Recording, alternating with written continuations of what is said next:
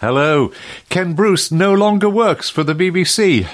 The presenter of the most popular radio programme in the United Kingdom, who has 8.5 million listeners, has left Wogan House and Radio 2 for Greatest Hits Radio. Is this really what he and the BBC wanted? And why did the corporation decide that he should go three weeks before the end of his contract? Well, neither side is saying much, but it does seem an unnecessarily painful separation. One of Ken's colleagues at his new station probably knows how he feels. When Simon Mayo left Radio 2, feeling it is said rather unloved, he found that he could not get out of the building because his pass had already been cancelled while he was on air. He was shocked, as he'd always seen himself as a BBC lifer. It can safely be said that the BBC is not a sentimental organisation. Well, Simon has taken his drive time show to greatest hits, where it's piling on audiences, and his film review with Mark Kermode is now a non BBC podcast. So, Simon Mayo, radio presenter, podcaster, author, so many titles. How would you describe yourself? Um, uh, well, I'm a radio guy mainly who does a bit of writing you know, radio and writing. I suppose my Twitter bio just says nil desperandum, which is a family motto. But if it, if it wasn't that, it would say radio and writing. And if it came to a choice, what's more important?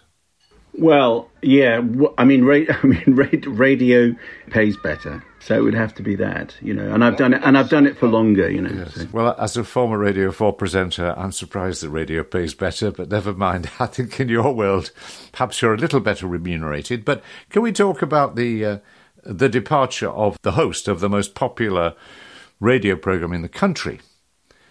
And many would regard as one of the BBC's absolute stars. Yes. Uh, do what do you? Uh, well, he is. I mean, he's just a brilliant broadcaster, and a lot of people will love the BBC partly because of Ken. What can you tell us about his departure? Do you think he had planned for a while to leave the BBC?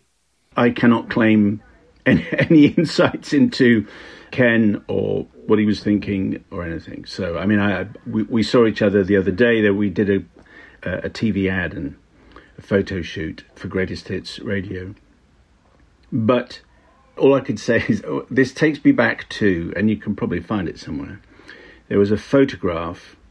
This is when I was at Radio 1. There was a photograph taken of all the Radio 1 presenters, and as ever, it was on the steps of All Souls Langham Place, just next door to Broadcasting House, where my parents got married. Anyway, that's where their wedding photo was taken, in parentheses. So we had this photograph taken, and I think it was the Sun printed the picture and added up all the ages of the Radio 1 presenters. As I recall, it came to over a thousand, right? So they then started a campaign about how old the Radio 1 presenters were.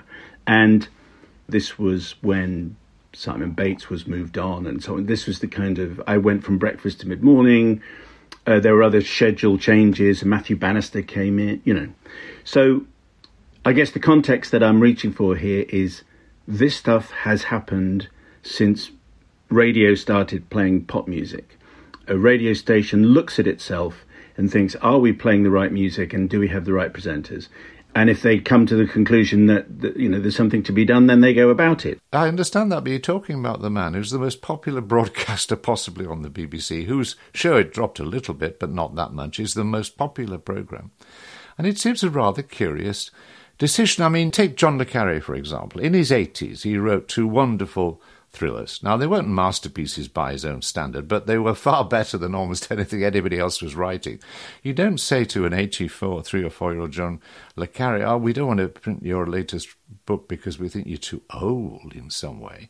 And so, although you have a general policy in a channel of making sure you're not, not out of touch with your audience and its interests, the fact is some people are stars and some people aren't. You're a star. Ken's a star. It's a it's a strange decision to let them go. And the suggestion is that they were, let us say, not not very quick to suggest to Ken that there was a future contract in place for him, and he, being a rather proud man and being offered a very, uh, one gathers, uh, quite lucrative contract elsewhere, decided to jump before he was pushed. But why should he have felt vulnerable? Why should the BBC have let a person of that quality feel vulnerable? As you know, I haven't, you know, I haven't been in the building for a while, but there is a natural process. I mean, th- this can be well managed or it can be badly managed, but if you decide that you want to attract an audience in their 30s and 40s, you will go about finding presenters who are closer to that age. And if Radio 2 is refocusing younger, then that's good news for Greatest Hits Radio and uh, and stations like us because you know, and maybe they're right to do that. I don't know. So uh, Ken doesn't talk to me about these kind of things. Neither should he, uh, nor the BBC. But I but I think you know it's it's part of a pattern that pop music stations undergo, and I also, of course, was surprised to find that they were prepared to. Well, were they prepared to see the end of Ken? I don't know because Ken decided, so he decided to go. So he was obviously thinking, well, this is my moment. Yes, but you know what it's like. You know what it's like better than anybody else, and I felt the same. I mean, you may know you want you've got your pride. You don't want to be sacked.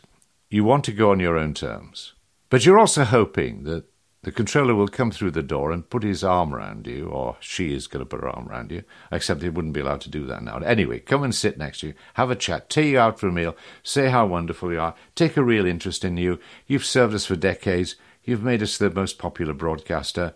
Okay, maybe it's time for you to move on if you think that, but really we love you, etc., etc. Instead, these things, I mean, you yourself, for example, were treated pretty brutally. I mean, I remember you telling me on feedback that, that you tried to leave the building after your last program and they'd already revoked your identity card. That, the Simon, that must have hurt, mustn't it? Well, the um, the revoking of the pass was it was like the uh, the icing on the cake of a rather, I'm going to mix my metaphors, aren't I? Icing on a, a pretty shabby cake. But any, it was an institutional failure, and the person responsible emailed me afterwards and said, I'm very sorry. I think big institutions do these kind of things very badly. I don't think there's any reason for that to happen, but if you run a big organization, it's easy to mishandle these affairs, and that's what ha- that's certainly what happened with me. And and the, you know, the past was just a you know a ludicrous thing yeah, but after all your years, after I know, but after all your years on the BBC and delivering audiences and being extremely successful, the way in which they do things matters. And what I'm baffled about, and I drew partly on my own history in this, is this isn't something new. This seems to keep happening. It's happened 40 years ago, 30 years ago, whatever. And in the past, you maybe can put it down to brute monopoly. You know, most people didn't have anywhere else to go. You should be grateful you worked for the BBC and so they sometimes didn't spend as much time on, on, on, relationships, if you like, as a smaller company did. Well, now they're in a position where there's real competition. Where you are at the moment, greatest hits and so on, your audiences are going up. Okay, so it's relatively narrowly focused, but there it is, it's increasing. The BBC can't afford anymore to be that cavalier, can it, with its talent? I'm struggling with my lack of insight for you, Roger, here. From my point of view, from my perspective, yes, it is surprising that this was allowed to develop, but I think there is an inevitable process at work here, which is as old, you know, as as pop music on the radio, and the situation has been handled badly. And yes, you're right. Broadcasters have egos, and we like to feel as though we're doing a good job. In Ken's case, he was doing the best job possible. So you would think that, you know, that would be made very clear to him. But we've got a crisis here of the future of the BBC. This is what baffles me. We know the BBC is being squeezed very tightly. The licence fee is frozen. It's very unlikely, whatever next government comes into power, they'll increase dramatically the licence fee. So it's under great pressure. There's never been more competition. So the BBC, in some ways, is fighting for its life or life as it's known it. And it needs people like you and me, but particularly people there, to feel affectionate for it to feel they want to go and defend it and defend public service broadcasting. They're not really going out of their way to make friends or keep friends, are they? I think there is that kind of broad approach, that macro approach which you're talking about. I think this comes down to a far more common, more familiar micro issue, not a macro issue, and that was mishandling of a, of a situation that's it. Uh, you know, assuming that a particular member of staff was fine when they weren't. But they should know. I mean, but your job, I've tried to, I've been a BBC manager, and perhaps not a very successful one, but what are your key jobs is, and particularly if you're running Radio 2, for example, is to, which is so dependent on certain key talent, is to keep that talent happy and keep them loyal. And it clearly hasn't done that. I mean, there is another thing happening, of course, which is, as we've discussed, a large number of alternatives opening up. So if people are unhappy, they can go. And if, if you do a count of all the sort of people who've left the BBC of a certain age, uh, you could. It looks very much as the BBC getting rid of lots of older presenters.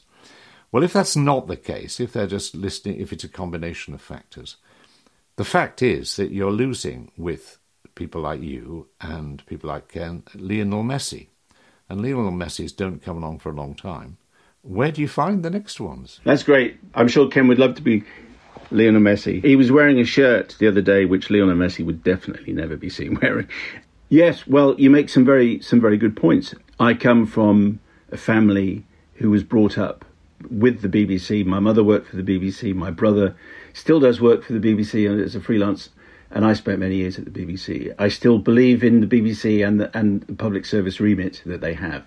I am not there, and I'm in commercial radio and loving it. And we see commercial opportunities where the BBC dropped the ball, and clearly that's happened in this case. And we're very keen, you know, to pick it up. And we've had so many messages from people saying, "Oh, you know, I've looked for greatest hits when I heard what was happening to Ken, and I found your show. This is great, you know." And we've just launched Premium, which is a sub- subscription service where you get commercial radio without the commercials, you know, which I think is, you know, is very exciting and very different. Thinking, wow, this is a completely new way of looking at it. So all of my focus really is on looking at that and thinking, well, if the BBC is deciding to do less, which maybe is a good thing, then there's an opportunity for us to do more.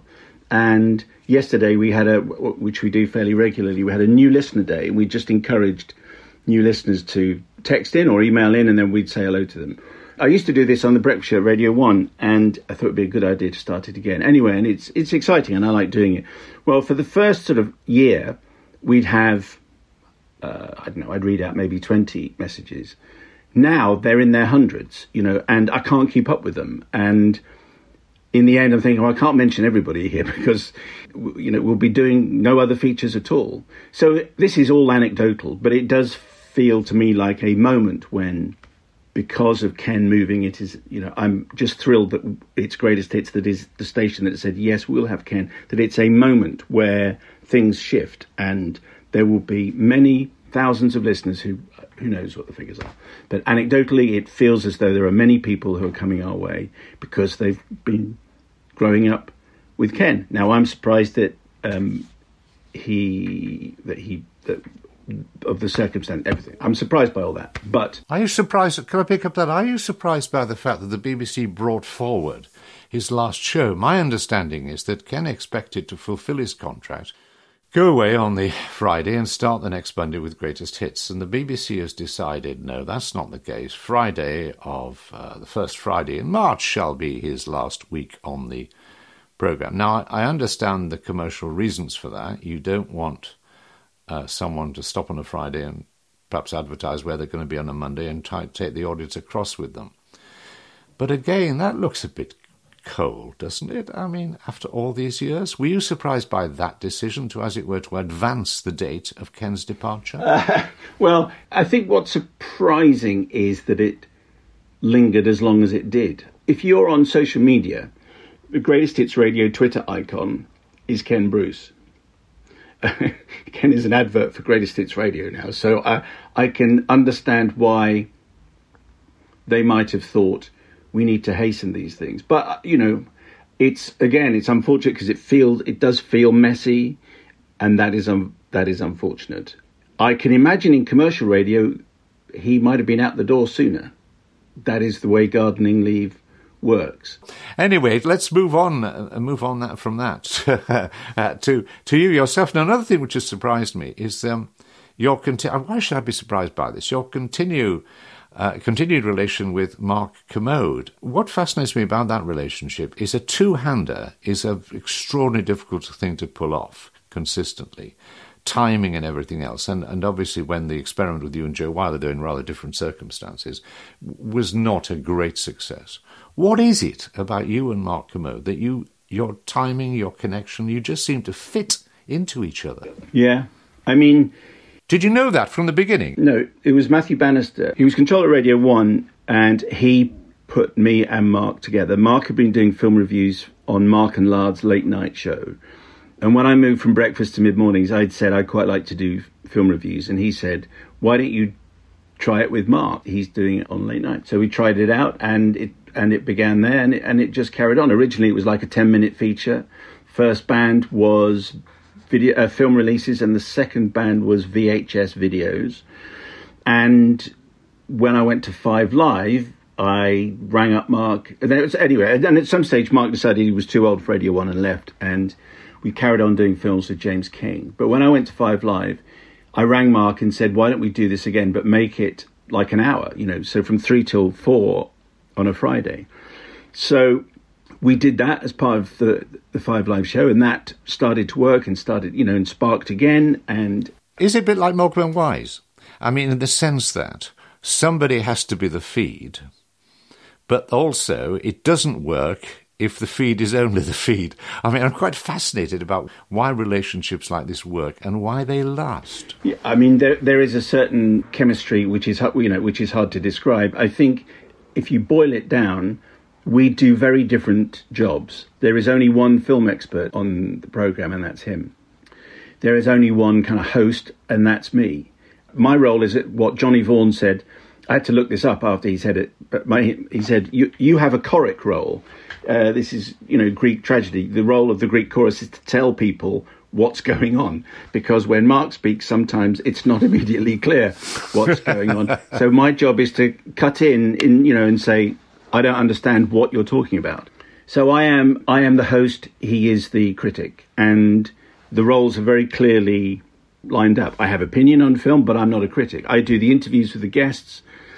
Mark doesn't do that. He just so we have clearly defined roles, and I don't think you can ever kind of boil it down really as to why it works. It's just that it does, I think, and I think we both understand that in speech radio I mean, we're podcasting, but it's still speech radio, that if you talk about things in the right way, it can span generations. And I think because we look at it the same way, even though we're two old white guys, I think we feel like quite a progressive program.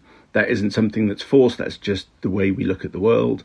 And we have so many people who will say, I listened to this show with my father, or I used to listen with my grandparents, or, you know, they write to us to say that their grandfather has died, or something like that, and that they just wanted to tell us. So we used to have a bit on the program called Births, Marriages, and Deaths, because that's kind of what it, what it felt like. So this is a rambly answer to your question, Roger. So I don't really know what the answer is, other than we have clearly defined roles and we do what we do quite well.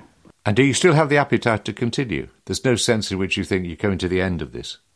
Well, we'll reach the end at some stage when we just get too weary to carry on. But, you know, we we're sort of about a year into our relaunch podcast only. So it seems to be going very well. I think we're the most subscribed podcast in Britain or something like that. They tell me these things.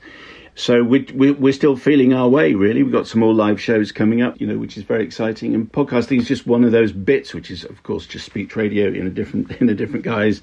But it's like boiled down speech radio. It's even more personal, you know, than radio. So I think we're still expanding. We're still just trying to work out what we can do and how to do it. But essentially, it's two people talking about film. That's and life. I'm much older than you, but you're in your sixties. You still seem to me to be intensely driven. I mean, you would have thought everything we discussed would be enough for you, but for that, well, more than 10 years ago, you started to write uh, novels, first of all, for children. Now you've written thrillers, a particularly good one about Dartmoor, and um, uh, which is, I find quite terrifying. But I mean, that really is hard work on top of everything else. Why? Why? Why are you so driven? yeah, um, that's a good question. I don't, I mean, I, I have asked myself this because my sister isn't, and my brother isn't, but I am. So I don't know. The only, if I had to analyse it, this is very cod, I think. We moved house two or three times, and I think I was in a particular place in my schooling where I constantly felt as though I was, you know, the odd one out, that I was the one that didn't fit. and I wanted to, you know, and I was ne- never ever. I mean, not even at any stage in my six decades, never been one of the cool set. So I just wanted to prove myself. I think so. But you have. But you obviously need to keep on doing it. I mean, could you describe your day to me? Uh, for example, when do you do your writing? Are you one of these people who gets up at six, writes till eight, does 1,500 words, then gets on with the rest of the day? I mean, what is the pattern of your day? Um, well, the pattern of the day varies a lot depending on whether there's a screening uh, to go to, a movie star to talk to and record. But there's drive time, and there's drive. So I'm in the drive time studio from about two half past two. So there's so there's that to do. The writing it's difficult to fit it in. I, have got a book on the go at the moment. I'm only 20,000 words in when I should be 40, really. So I have an understanding publisher and editor, I hope, unless they're cursing me behind my back. But I enjoy doing all of, I like having them in balance. And it would feel weird not to be. I mean, I've only, as you said, I've only been writing for 13 years, but I find it hard to imagine life without having some kind of story on the go and trying to piece together. But so my days are very varied, but they all come to the same point at about half past two when I'm in the Greatest Hits studio.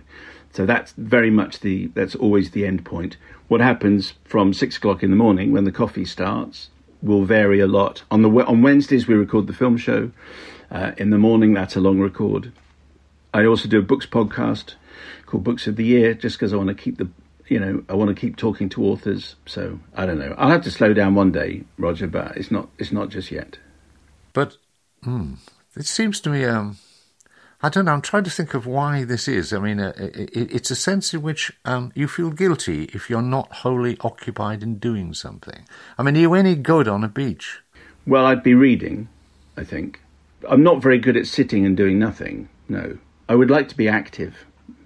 Thank you very much. I don't want to. I wouldn't want to sit by a pool for very long. Although if I'm reading, then that's fine. But you never think you're in sort of a, you know, when you a uh, uh, sort of prison. I mean, pleasant prison, or whatever. But you know, every day I have to be in this place. Every afternoon I have to be there.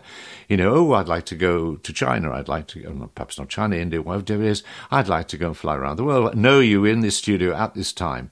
It's quite a regimented life you have, isn't it?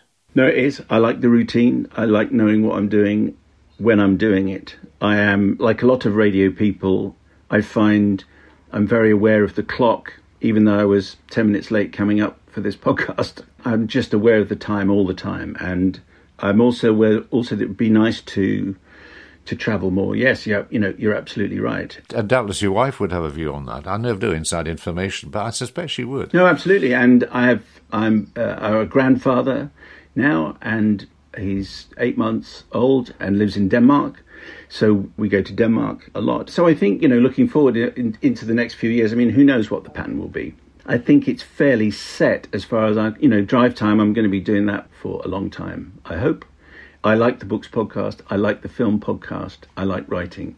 Into that, uh, you know, uh, travel would be good. Uh, and we'd like to do some of that. But I you know, I do think we we we have to keep working for longer, Roger. You know, it's not like you get your pension at sixty five and and you know peg out two years later. Truth is, if you've had as interesting a life as you and I have had, you can't stop, can you? Because what would be as interesting as doing what you're doing? It's extremely difficult to find anything. You can see we can go around the world and all of that, but when you get back, what do you do?